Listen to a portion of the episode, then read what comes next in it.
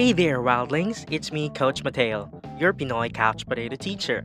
Learn basic lessons in communication, language, literature, and other random things in this couch. Raw and unfiltered, while you're slumping on that big old couch. Ano pang hinihintay mo? Slam on the couch, listen, and start potatoing.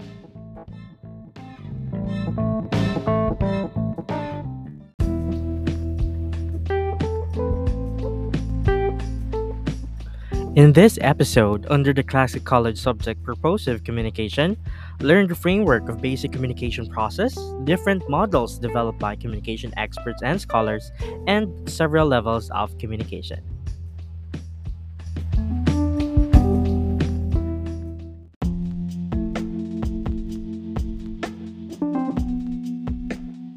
Hello, hello, hello, my couch potato wildlings. So, welcome to another episode of our podcast.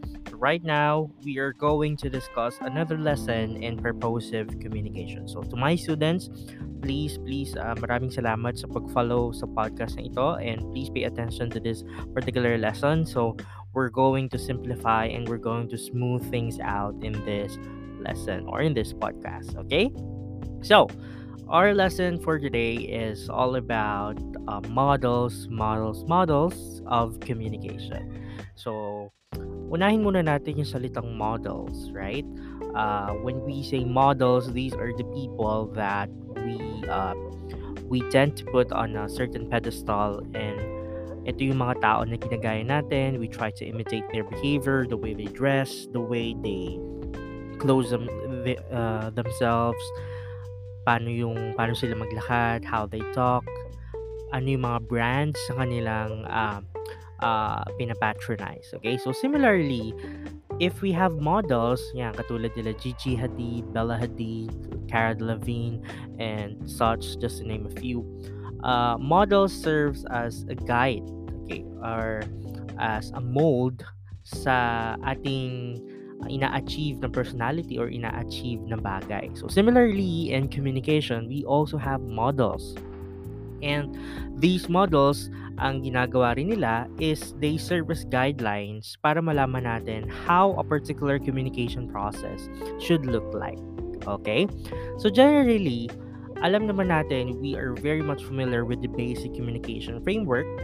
Uh, so ito yung graph na nag-illustrate on how communication is going to be acted in a particular uh, communication process. So, for instance, let's try to imagine there are two circles that are apart from each other and then they are merged in the middle by a bridge. So, imagine natin yan on our heads. So, we have two circles. It is merged by a bridge. And then imagine that from the left circle, there's an arrow going to the right circle. And in the bottom part, from the right circle, there's an arrow going to the left circle. So basically, that's the basic communication process. The left circle is the source, which is the speaker who communicates the message. Then the other circle naman is the receiver, the one who receives the message. Okay, and then the bridge which uh, connects them is the channel or what we call the medium, just like what we had discussed last time. And then we have from the left circle going to the uh, right circle, we have the message. So from the channel, dumadaan sa channel, yun yung message. Okay? And when the receiver receives the message, we have the feedback. The feedback is going to go back to the source or the speaker of the message. So basically, that's the general, okay? That's the general basic communication framework. Pero paano nga ba tayo nag-arrive in that particular uh, model? Yan, dyan po pumapasok yung iba't ibang mga models. Specifically, we're going to discuss five models ng communication na nagpapakita kung paano ba nag-develop ang communication throughout time. So, we're going to discuss five. First one is the Aristotelian model. Okay, the Aristotle model of communication followed by Berlos model of communication, Shannon and Weaver model of communication, Schramm's model of communication, and helical model of communication. Okay, so let us start with the very first one. So, the Aristotle model or Aristotelian model of communication. So, pretty easy. Alam naman natin from the name itself, Aristotelian model. So, it's pretty obvious, si Aristotle ang nag-develop nito. So, let's try to imagine, ano ba yung panahon ni Aristotle? Uh, nagko-communicate na ba ang mga tao noon? Yes. No, talaga pong nagko-communicate sila. But how do they communicate? During those time, panahon ng mga Griego or Greeks, okay, uh, napakahalaga ang faculty or ang talent of speech or ang pagsasalita. It is considered one of the greatest gifts to mankind. At kapag ikaw ay magaling magsalita, usually you are uh, you are deemed in the society as an intelligent or a wise man. Okay? That's why papansinin natin yung model ni Aristotle na dinevelop niya about communication is unilateral or one-sided or isa lang yung flow niya. Okay? Bakit? If you're going to look at the graph or if you're going to search on the internet about the Aristotelian model, you're going to see that it's it flows on one direction. So we have the speaker, the speech, the audience, and then the effect. Okay, so unang-una sa lahat, as we looked on this model, ano ang mapapansin natin? Okay, we can consider or we can say na yung Aristotelian model is very much focused dun sa speaker. Bakit? No, papansinin natin yung audience ay walang ginagawa. If you're going to notice, meron lang effect yung audience, pero the audience doesn't communicate back to the speaker. Bakit? Kasi ang model na ito ay nagfo-focus heavily or primarily sa importance ng speech ng speaker. No, Aristotelian model of communication is actually considered the golden rule to excel in public speaking, seminars, lectures, where the sender makes his point clear by designing an impressive content. So parang ang pinaka ating pinaka goal dito is kailangan magaling magsalita ang speaker dahil nakasalalay sa kanya yung effect si sa audience. Okay, so we could say that this is somehow a very speaker-centered or self-centered model because the role is primarily tasked on the speaker or the source of the message. Okay? So, yan po ang Aristotelian model. So, basically, masasabi natin, kaya pala nung panahon ng mga Griego ay uh, tulad nga ng sinabi ko earlier is uh, when you are a good speaker, you are considered a wise man. Bakit? Kasi ito yung point of view nila that communication is very unilateral and it flows into one direction. That the speaker is primarily responsible for the success of that communication. Okay?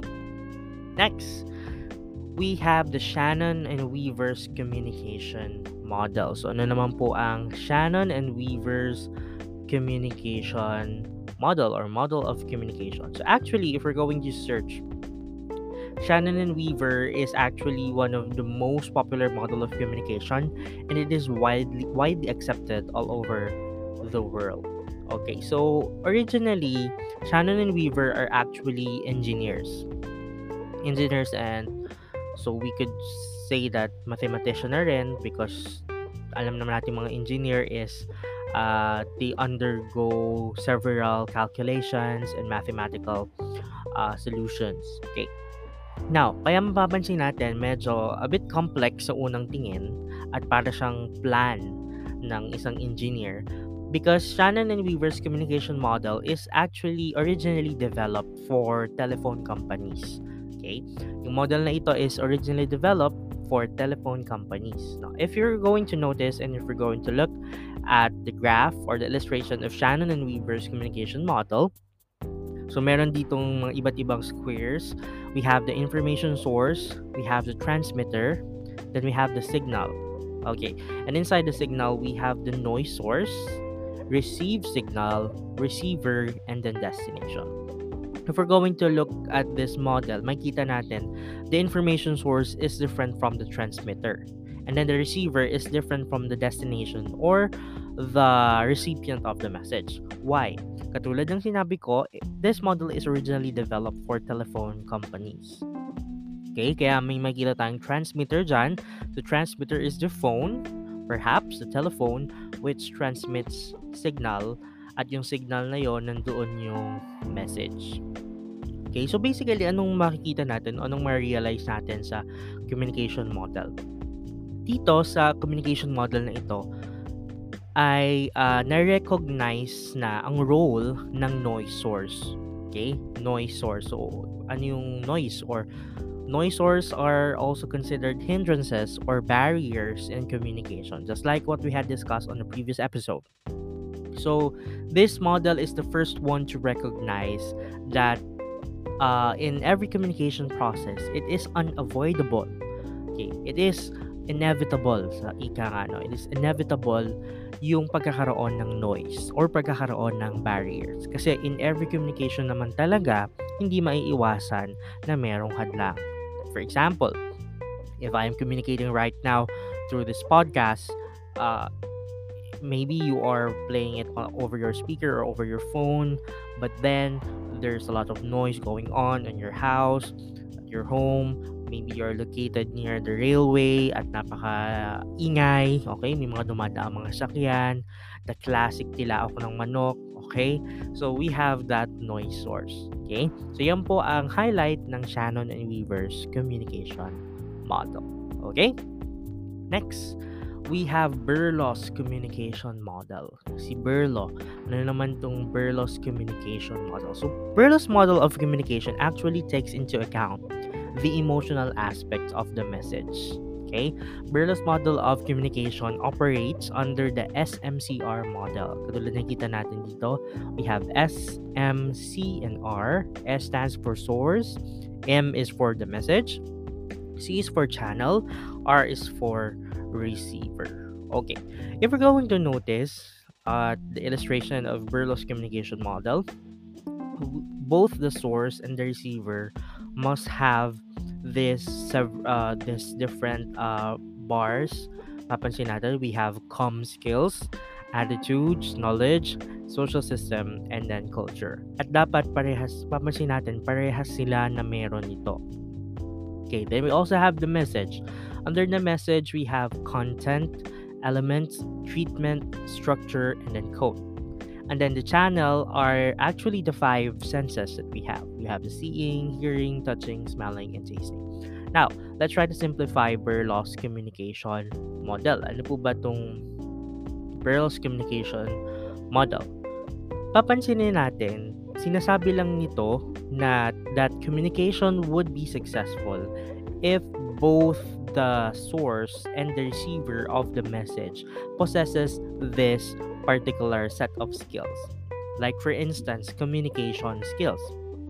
So dapat ang speaker, an individual or the source itself must possess excellent communication skills to make his communication effective and create an impact among his listeners, his or her listeners. Okay? At the same time, the receiver must have communication skills as well because he must have uh, a good understanding of the message na natatanggap niya and how he or she will uh, decode this particular message. Attitude, okay? Uh, attitude is very important. If uh, you have the right attitude, you possess the right attitude, then maiiwasan natin ang communication breakdown or hindi ma-misinterpret ang ating message. Knowledge if you have the proper qualification or educational qualification of the speaker and then uh, kumbaga nagma-match yung qualifications mo with your receiver, mas mataas yung chance na maintindihan mo. Pero hindi naman ibig sabihin nito na kailangan, uh, kalimbawa, uh, kailangan pares kayo ng educational qualification. Hindi naman. No. What we are pointing out here is mas makakatulong if you both share a particular field of knowledge. Okay? So, yan po yung sa Berlow's communication model. We also have the social system. Okay?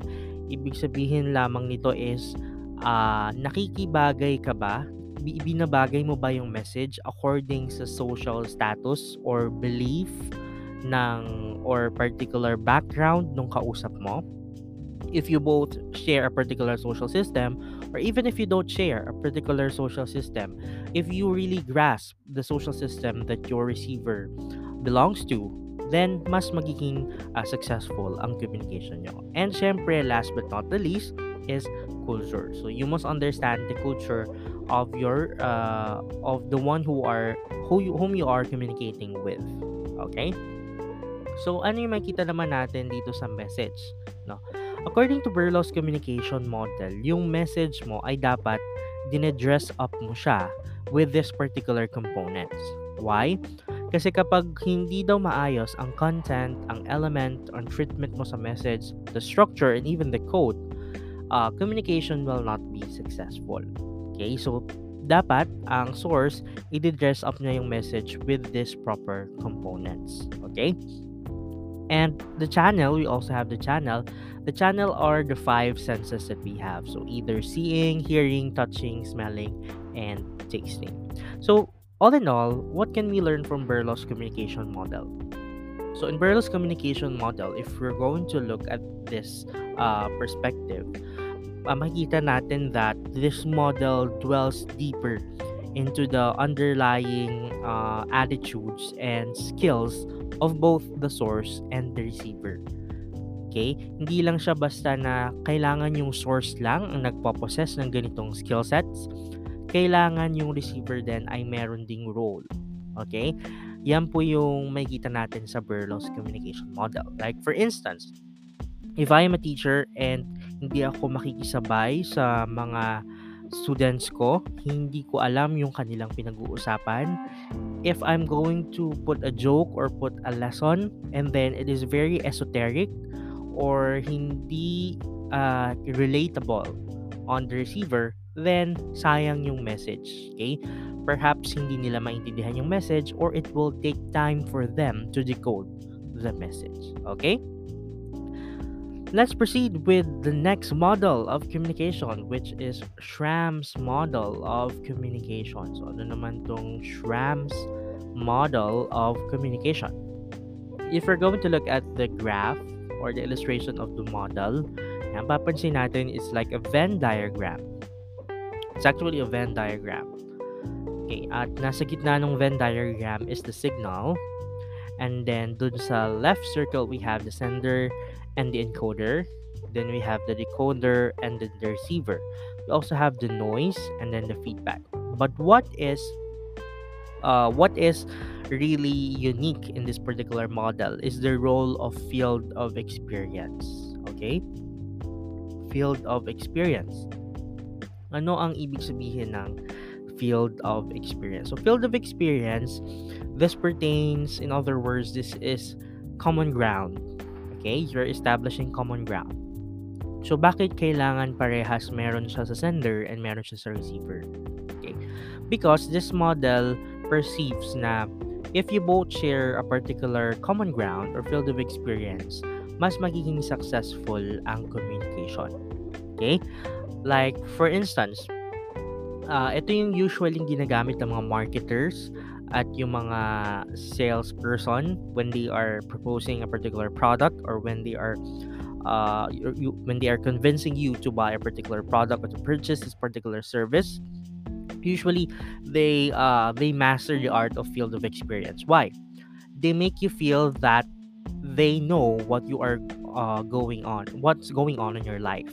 Okay halimbawa um, ma'am, I believe that this particular brand of makeup or cosmetics is going to help you be more confident. Why? Because uh, just like you, uh, every woman in the world experiences anxiety and fear that they won't be uh, they won't be this ideal or typical woman. Okay, so ano yung ma-realize ng receiver? Ah, okay. So, they also share my same uh, pain points or nararamdaman rin nila kung ano yung nararamdaman ko. Okay? And that's a very, very effective way sa pagmamarket ng isang product. Okay? And ito ay nakabase dito sa fundamental aspect ng SRAM model of communication, yung field of experience. Okay? Meron kayong common ground, both the sender and then the receiver. Okay? So, are we clear with that? Next, the last but not the least model of communication. I think uh, this is, uh, if you're going to draw all the models, this is going to be the easiest one to draw because it is very it's very simple. It's just a helix. Okay, that's why the name of the model is helical model of communication. So, ano po ba yung helical model of communication. So basically, at the illustration, it's a helix and it's winding down palaki ng palaki and pa-wide ng pa-wide ang kanyang scope and makita natin na merong infinite sign sa upper part. So ano ang ibig sabihin ng helical or helical model of communication? Okay, this is actually proposed by Frank Dance in 1967 and uh, Dance, yung taong si Frank Dance or nag-develop ng model na ito, he thought that communication process is similar to a helix. Okay? Ano ba yung helix? A helix is nothing but a smooth curve just like a spring which if goes upwards also comes downwards. Similarly, the helical model of communication was designed by Frank Dance keeping the simple helix in mind. Okay, ano yung ibig sabihin nito? If we're going to look at the bottom part, yung pasimula pa lang yung helix, okay, that is actually the birth of a person And papansin natin, narrow pa lang siya sa simula. Why? Because at first, when we are born into this world and when we are kid, okay, konti pa lang yung ating communication experience. But as we grow up and as we grow old, nagiging wide ang scope ng ating communication process. It's like a helix. It is it, it became more wide as we grow old and as we grow up. Okay?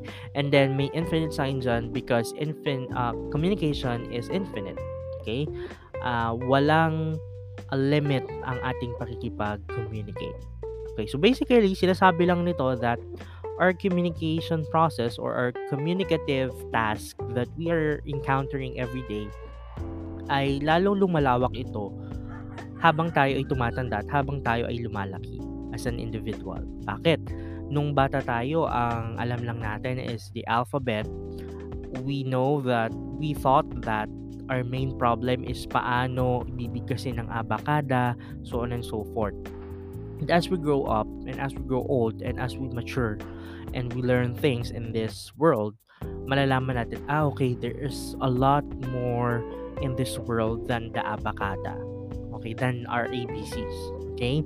there's a lot more going on na kapag sinabi mo pa lang gantong bagay sa isang tao, pwedeng hindi niya intindihin, pwedeng yung gusto mong sabihin ay hindi ka parehas nung naiintindihan niya sa sinabi mo. Okay? So basically, that is what the helical model of communication is pointing out. Okay? So let's try to recap the five models of communication. So we have uh, Aristotelian model of communication, which is developed by Aristotle. It is uh, unidirectional, so it focuses primarily on the speaker. Okay. Next is the Shannon and Weaver's communication model. It is developed by, uh, it is developed for telephone companies. That's why there's transmitter, and it is also the first model which recognizes the role of noise or barriers in communication.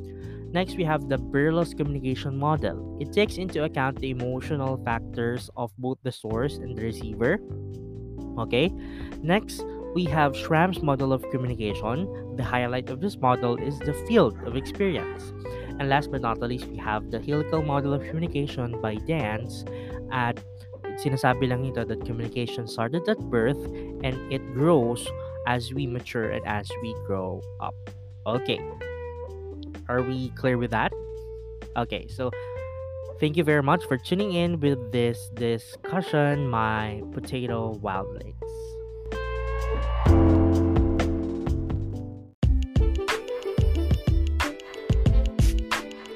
Hey there, wildlings. Thanks for listening.